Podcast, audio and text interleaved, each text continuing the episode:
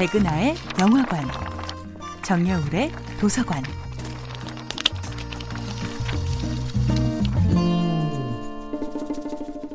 안녕하세요.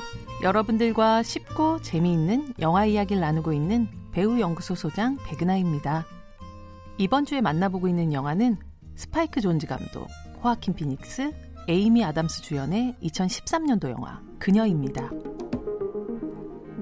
재능 있는 배우들이 상상력 넘치는 감독을 만났을 때 그녀 같은 영화가 탄생합니다. 이 영화의 감독은 바로 스파이크 존즈인데요.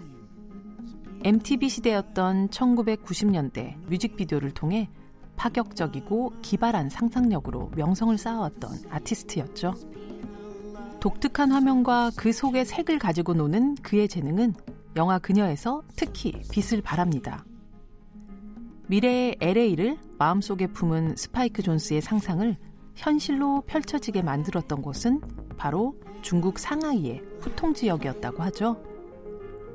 과거와 현재, 그리고 미래가 뒤섞인 어디도 아닌 것 같지만 동시에 어디선가 스쳐 지나간 것 같은 도시의 풍경이 붉은색과 오렌지색, 노랑 같은 주로 난색 계열로 담겨진 그녀의 화면은 쓸쓸하면서도 아름답습니다. 스파이크 존즈의 영화감독 데뷔작이었던 존 말코비치 되기 역시 평범하지 않은 작품이었죠. 존 말코비치라는 배우의 뇌 속으로 들어가는 비밀 통로를 발견하고 이 사람의 머릿속 구경을 관광 상품화시킨다는 이 영화는 뒤통수 때리는 상상력으로 많은 관객들의 사랑을 받았습니다. 그의 대표작들은 모두 시나리오 작가 찰리 카우프먼과의 협업으로 만들어졌습니다. 특히 이어지는 연출작이었던 어댑테이션 역시 스파이크 존즈와 찰리 카우프만의 여전한 호흡을 확인시킨 놀라운 영화였는데요. 하지만 동시에 어떤 사람들은 스파이크 존즈의 단독적인 천재성을 의심하기도 했습니다.